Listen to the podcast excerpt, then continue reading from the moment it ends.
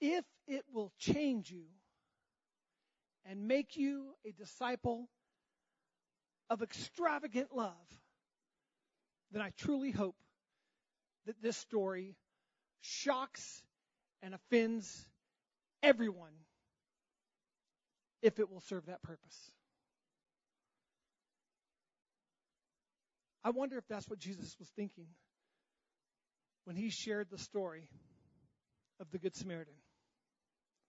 When he shared a story where the hero in the story, a story spoken to a predominantly Jewish audience, and specifically in response to a question by a Jewish scholar, where that the hero is the actual bad guy, an arch enemy, if you will, of, of Jews. Jesus told a story that was offensive. He told a story that was shocking. And it's a story that we know as the Good Samaritan. Last week I preached a message called The Inheritance of Love, where I unpacked the first part of that, uh, Luke chapter 10, where that, that, that Jewish scholar asked Jesus, What must I do to inherit all that God has for me? To walk in all that He has for me. His question wasn't one about salvation, and Jesus' response that He gave him wasn't one about believing in Him. The question was about walking in the fullness of everything that God has. And this scholar had a phenomenal answer when Jesus said, Hey, what does the scripture say? What does the word say? This man had an incredible answer. So I just want to catch us up. I want us to turn to Luke chapter 10 in our Bibles or our Bible apps, and I'm going to read uh, verses 25 to 29 just to, to catch us up on this story before we proceed into this week's message, which is titled Extravagance of Love. Luke 10, verse 25. And behold, a lawyer, a, a scholar of, the, of religious law, stood up to put Jesus to the test, saying, Teacher, what shall I do to inherit eternal life? And Jesus, uh, and he said to him, Jesus said to him, What is written in the law? How do you read it? And the man answered, You shall love the Lord your God with all your heart, with all your soul, and with all your strength, and with all your mind, and love your neighbor as yourself. And Jesus said to him, You have answered correctly. Do this and you will live, you will thrive. But he, the lawyer, desi- desiring to justify himself, said to Jesus, And who is my neighbor? This conversation between this man and Jesus in this public forum leads us to what may be the greatest parable, the greatest story that Jesus ever told the parable of the Good Samaritan. I think most of us know the story. A man is badly injured, beaten, robbed, left for dead on the side of the road. He could die at any moment. Two highly respected religious leaders, a priest, and then a Levite who, who is of uh, the tribe of Israelites that, that cares for the temple, that has responsibilities and tasks at different times, they see the man and they avoid the man. The priest comes up on him. They're coming from Jerusalem, is what Jesus says in this story. So they have no temple responsibilities. They're leaving their temple responsibilities and going to wherever they're going. The priest sees the man, goes on the other side of the street, passes by. The, the temple worker, the Levite, he, he sees the man as well. Maybe he goes further on the other side of the street. Maybe he saw the example of, or the, the footprints of the priest who went before him and crossed over. And he did the same thing, followed over and went about his way.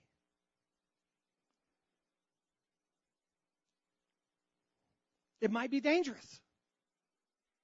Clearly, this man's been beaten. The, the thugs might still be around. This man's been robbed. The thieves might still be around. Reasonable, right? Maybe it's not a risk worth taking.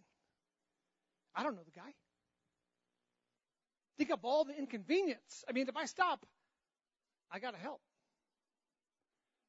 If I stop, that kind of commits me, but if I pretend like I don't see it, I can sleep at night. A little bit better, at least.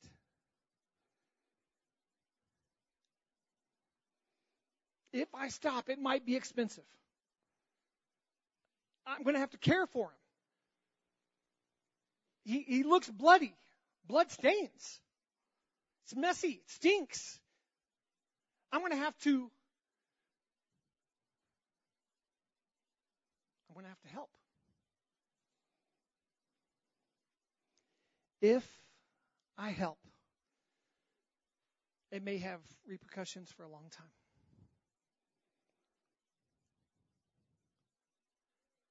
So they leave him in this story. Back to the story. A Samaritan comes by. Do you guys know what a Samaritan is? Someone from Samaria. It's like saying an American came by. Do you know what an American is? Somebody from America. So a Samaritan came by. And I'll stop here. The impact of this story might be lost on most of us today. Because we know this story. We know that when we hear the story of the Samaritan, it's not just the Samaritan, it's the what? The Good Samaritan. And so, whether it's through good teaching in Sunday school or church, or whether it's through naming rights of regional hospitals, we're, we're culturally caught up. But sometimes we miss the impact of this man that Jesus includes in this story a Samaritan. In the original setting, and especially to a Jewish scholar, a Samaritan would have been the exact opposite of a good guy. He would have been notorious and despised. He was a bad guy, according to, Jew, to Jews. And this is extremely important to the story. The hero is a bad guy. Culturally, a Samaritan is the last person that culturally they would expect to be the hero of this story that Jesus, this respected teacher, is telling. Pick up in verse 30. Jesus replied, I've replied to that question of who is my neighbor? Jesus replied, A man was going down from Jerusalem to Jericho, and he fell among robbers who stripped him and beat him and then departed, leaving him half dead. Now, by chance, a priest was going down that road, and when he saw him, he passed on the other side.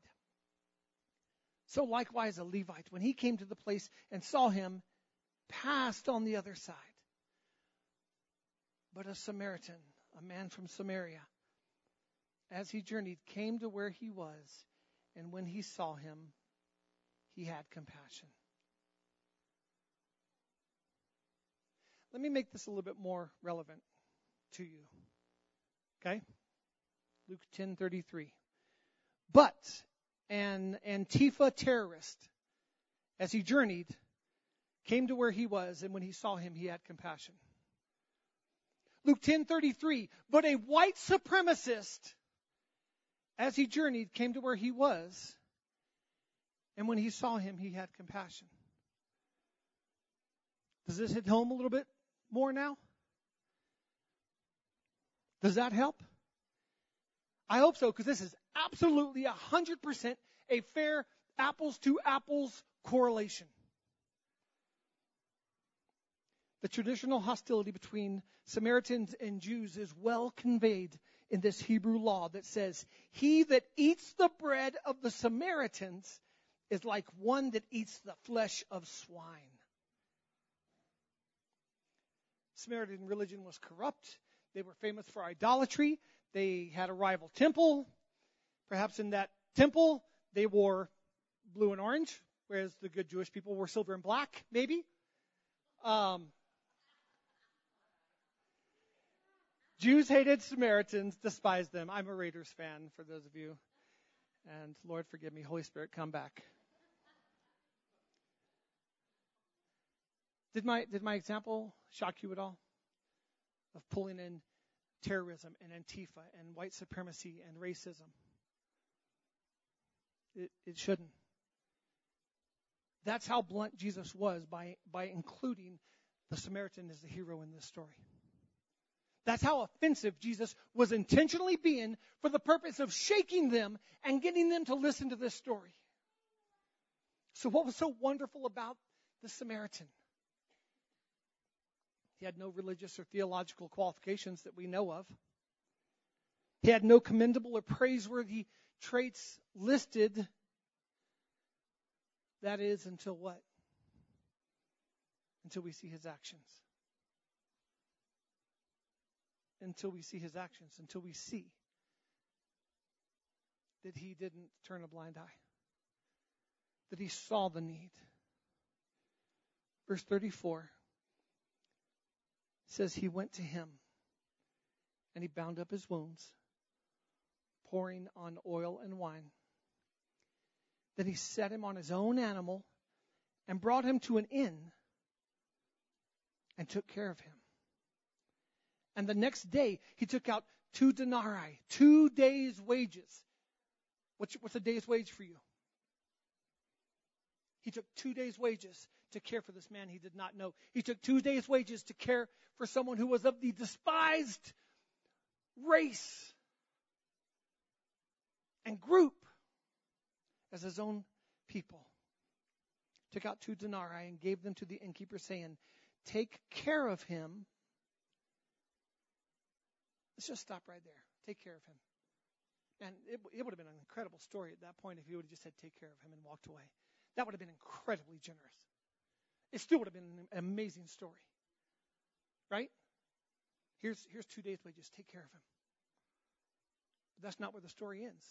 Jesus kept going. Said, Take care of him, and whatever more you spend, I will repay you when I come back. What, what does that say about this man? He's coming back. He's coming back to check on him, to tend to him, to settle accounts. What was so wonderful about the Samaritan is that he didn't run away from a situation of need.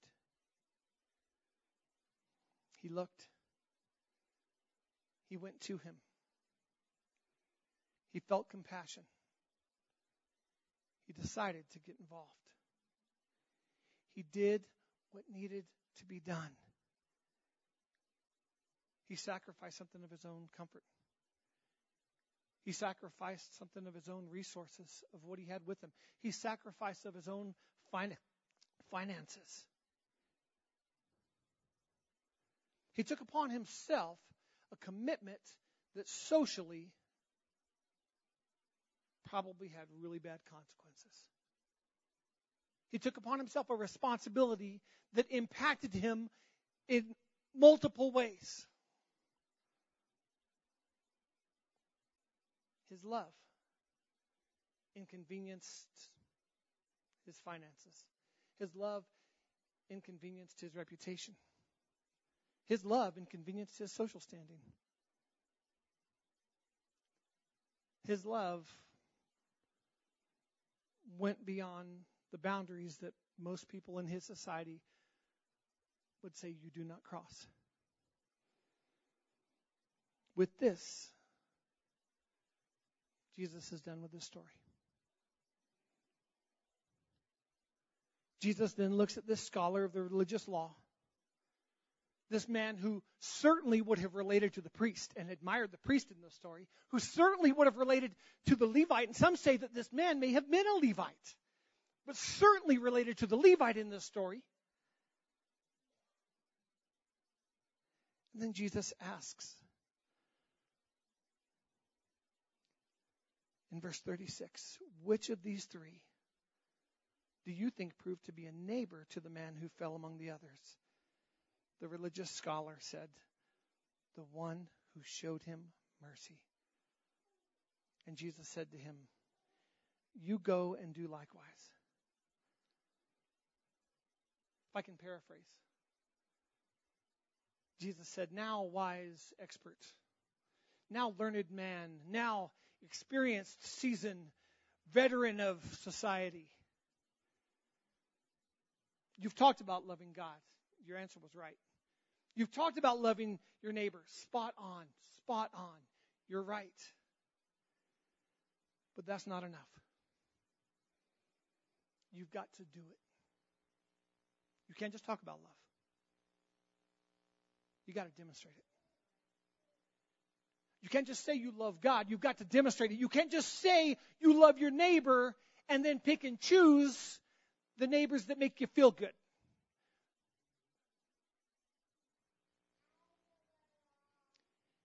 Jesus asks a question Which of these three proved by his actions to be a neighbor?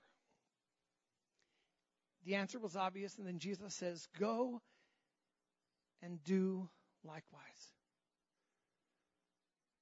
Interesting. I, I want to I want to make something abundantly clear. The Samaritan doesn't exist. It's a story. The Good Samaritan wasn't wasn't a man. I mean, it, he was a character in a story that Jesus was talking about. The priest in the story that went around was a character. The Levite that went around in the story was a character. The man who was beaten and robbed and hopeless was a character. Jesus is telling a story. But at the end of this, when he says, Which man was the true neighbor? The one who showed mercy, he said, Go and do likewise. I need to let you know Jesus wasn't saying, Go and be like the Good Samaritan. That's not what he was saying. He wasn't saying, Go and be like the character in this story I just told. This is a message for you and I to go and do likewise and be likewise, following the example of Jesus Christ.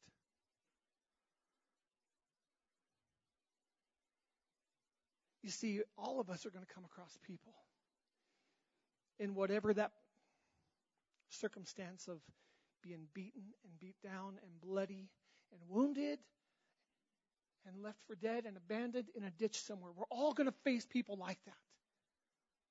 We're all going to face people like that.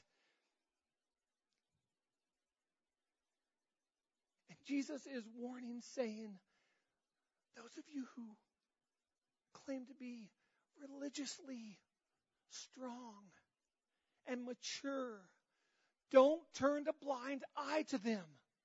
Don't go out, don't just go out of your way and avoid them because they're messy. Because you know there's a commitment involved, because you've got somewhere else to be, because you're too busy, because you don't have enough. You don't have enough time, you don't have enough energy, you don't have enough capacity, you don't have enough strength, you don't have enough whatever. Right?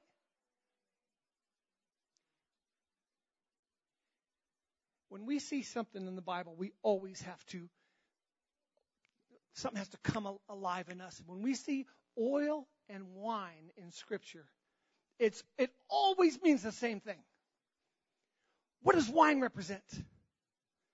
The blood of Jesus. There's little cups back there with juice in it, representing wine, representing the blood of Jesus. What does oil always represent? The Holy Spirit and healing through the Holy Spirit. So when the Samaritan in the story got off and saw the man and tended to his wounds, and what did he do? He poured oil and wine on this wounded man, right? He ministered to him. He pointed him to Jesus. He reminded him of the promises of Jesus. He told him about the life they can have in Jesus. Through the power of the Holy Spirit, he ministered. He spoke life. He might have encouraged and prophesied and strengthened He put him on his animal. He put him in his vehicle. He didn't care about the upholstery. He drove him somewhere that he can be tended to. He paid for it. He said, tend to him, care for him. Put it on my tab.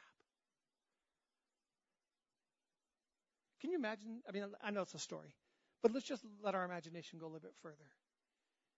The man goes home, has blood on him, has blood on, on, on the blankets covering his animal. He's pretty thirsty because he's doesn't, by the time he arrives home, he doesn't have any more wine. He doesn't have oil. His wife and kids greet him at the door, and she's like, Man, you look like a mess. What took you so long? We've been waiting for you forever. He's like, Well, I, I helped somebody. Oh, that's awesome. That's great. Who did you help? Uh, a white supremacist a terrorist, an Antifa violent person. Insert whatever your stance is, and then insert the opposite in this story. I, I helped that that violent racist. What? Yeah. You did what? You think he would have helped you? Doesn't matter if he would have helped me. I wasn't going to pass him by. Well, I hope he's okay. Well, I'll let you know. I'm going back to tend to him later. I'm going back. I, I, I paid for his care, and I'm going back to settle the tab because I said whatever it costs to care for this man, I'd pay it. So I'll let you know after I go back. What? You've done enough. You've done more than enough. Actually, you should have never done that. Are you a moron? You think he would have done that for you? Obviously, this is all speculation, right? I, I do that speculation to make a point. There was a price that this man paid. And I'm telling you right now, as a follower of Jesus Christ, there's a price you have to pay. I'm not talking about your salvation. Your salvation has been paid for. That was paid for with the blood of Jesus. Just like the scholar, you know, wasn't asking about his justification. I'm not talking about your, your salvation where you were justified by the blood of the Lamb.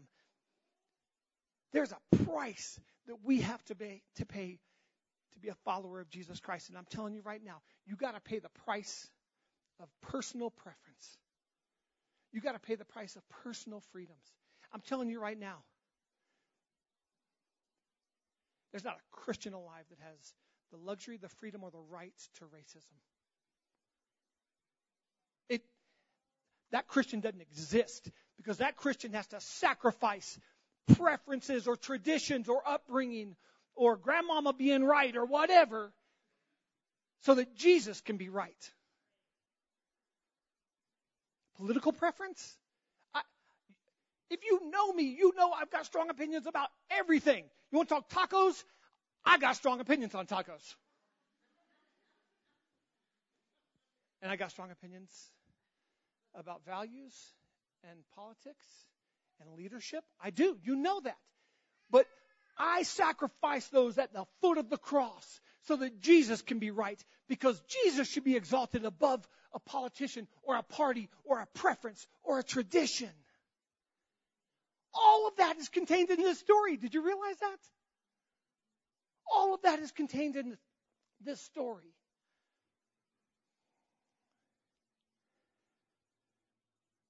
What is needed for the Christian to enter into everything God has for him? That's what this man initially asked.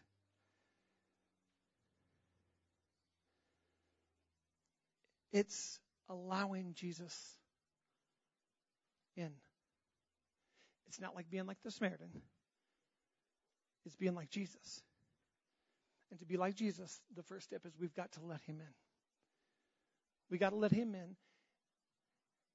And we got to give him access to our heart. And we got to say, change my heart. My heart's hard.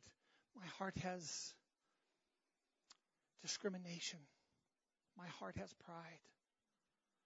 My heart has traditions that contradict your word. Change my heart. We let Jesus into our heart and we say, Change my heart. Because I, I can't even be as good as that Samaritan, much less as good as you, Jesus. I can't even be as good as that man. And, and now I'm being told to be like you. He's like, yeah, let me in and let me change you. Yield your preference to me and let me change you. Yield your stubborn opinions to me and let me change you. And then you're going to see my nature coming out in what you do. I, I need to I need to state this because if your heart's not prepared for mercy, when you stumble upon the person beaten and wounded in the road, you won't show mercy. If your heart's not prepared for compassion, when we stumble across that person who needs compassion, we won't naturally show it. You know what we'll be doing? We'll be looking at our device and past dozens of people that are wounded.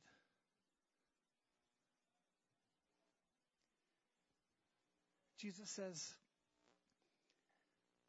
Let me in. Let me change you. And then you can love compassionately. Then you can love with mercy.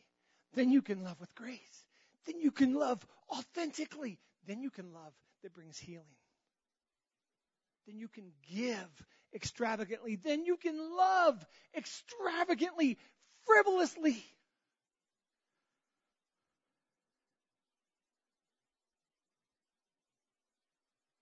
Compassion and compassionate love will lead you into the experience of reaping the kingdom of God here and now. Not later, not, not when you're dead. Not when you're dead. The kingdom of God now. The kingdom of God is at hand. God wants us to walk in the fullness of his power and love and mercy and anointing now. The kingdom of God is at hand, is what Jesus said. This isn't just something waiting for you to die. He wants us to thrive now. He wants us to represent Him now. He wants us to be like Him now. I'm, I'm, a, I'm an optimist. I am not a pessimist. You, I mean, if you know me, you know that about me. I am not a pessimist. But it's a jacked up world we live in. I mean, people are selfish and deceived and flawed and angry and violent. You know what makes me angry? Angry people. It's so, it's so crazy. Like, I'm serious. Like, I'm not above, I'm not above like socking somebody. Like when I see like, like older people abused, I don't know, that's my hot button. I'm just letting you know. When I see elderly people dishonored, I want to sock them. I do. And I have to submit that to the Spirit of God and say, Lord, there's something in me that I haven't worked out yet. Help me, Jesus. What about you? What are your hot buttons? You all got them.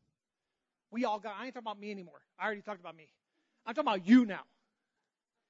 You got hot buttons. You got buttons that when they press, the ugly side comes out. It was interesting a few weeks ago. Worship was wonderful. Worship was wonderful. And I just couldn't I just couldn't get in.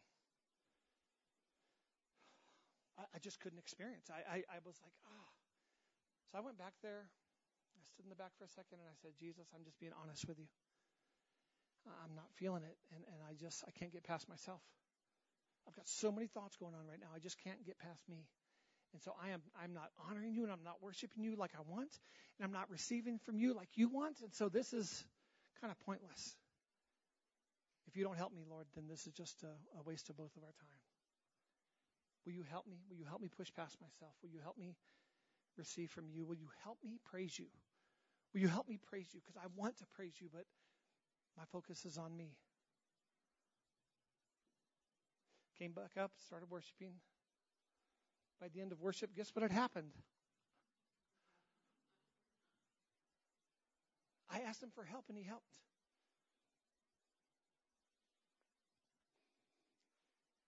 It's easy to get distracted. It's easy to get angered. It's easy to get outraged. But mercy, but mercy, not so easy. But humility, not so easy. But selflessness, not as easy. Those things are hard. But you know what? God blesses them. God blesses them. And he is always true to his character. When I went back there and cried out for the Lord in my own way, saying, Help me get past me, he helped me. He blessed that. He blessed my simple calling to him, asking for help, so that I could worship and truly exalt him and also receive from him what he had for me. It's easy to get angered and outraged, but it's courageous to choose the path of extravagant love, to choose the path of compassion. The good man from Samaria goes to extravagant lengths to take care of someone so completely different than himself. Not just different, not just different, opposed to him, antagonistic to him, sarcastic to him, passive aggressive to him, rude to him, lying to him, slanderous to him. Are you getting the point?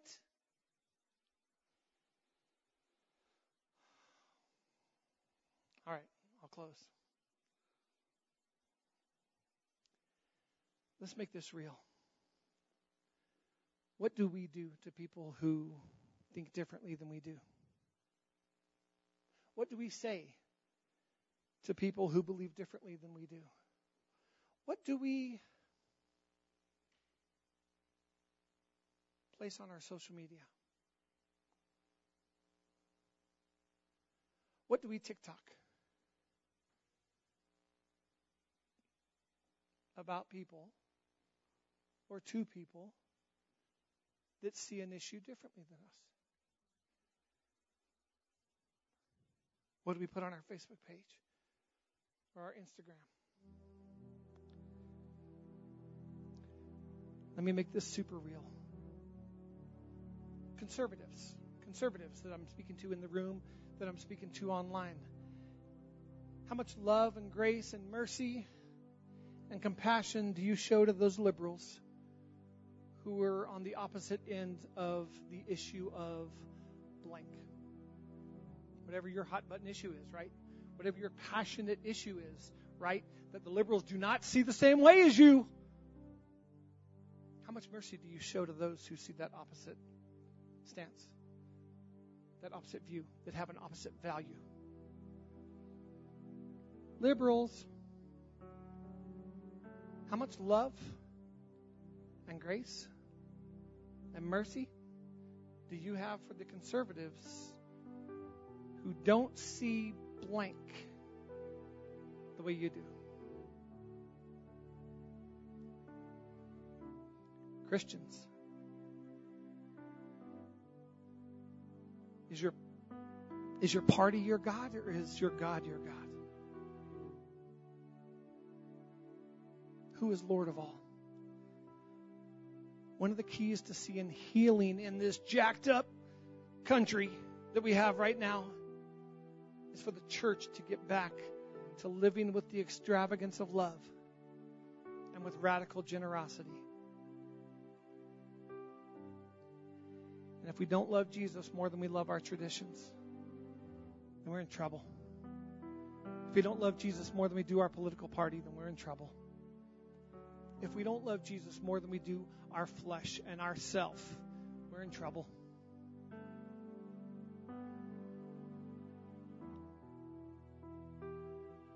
And once again, guess what? You don't have it within you to love like Jesus did. Not of your own strength, not of your own goodness, not of your own well nurtured goodness that's within you. Without Jesus, it's not within us to love in a way that is truly extravagant, that is truly compassionate,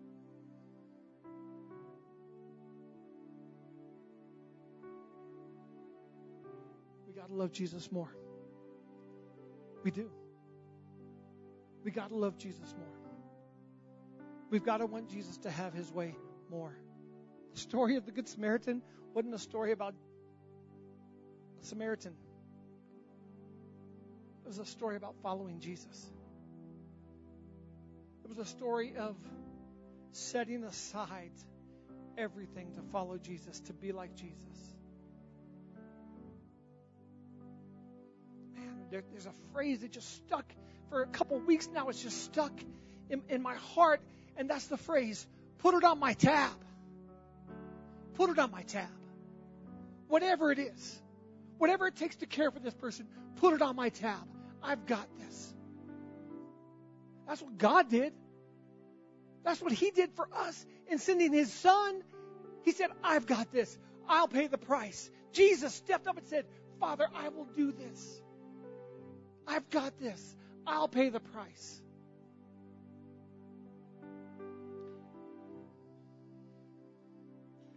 Jesus isn't asking you to die for the world. He's already done that. He's just asking you to die to your flesh. He's just asking me to die to my flesh.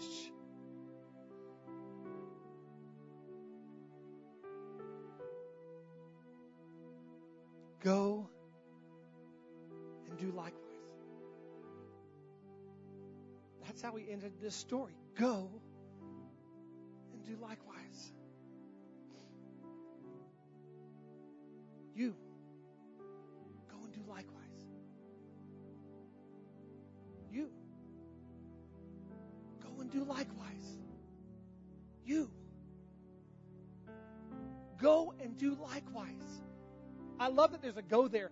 Get off your butt and do likewise. Get out of your sphere. Let me look around.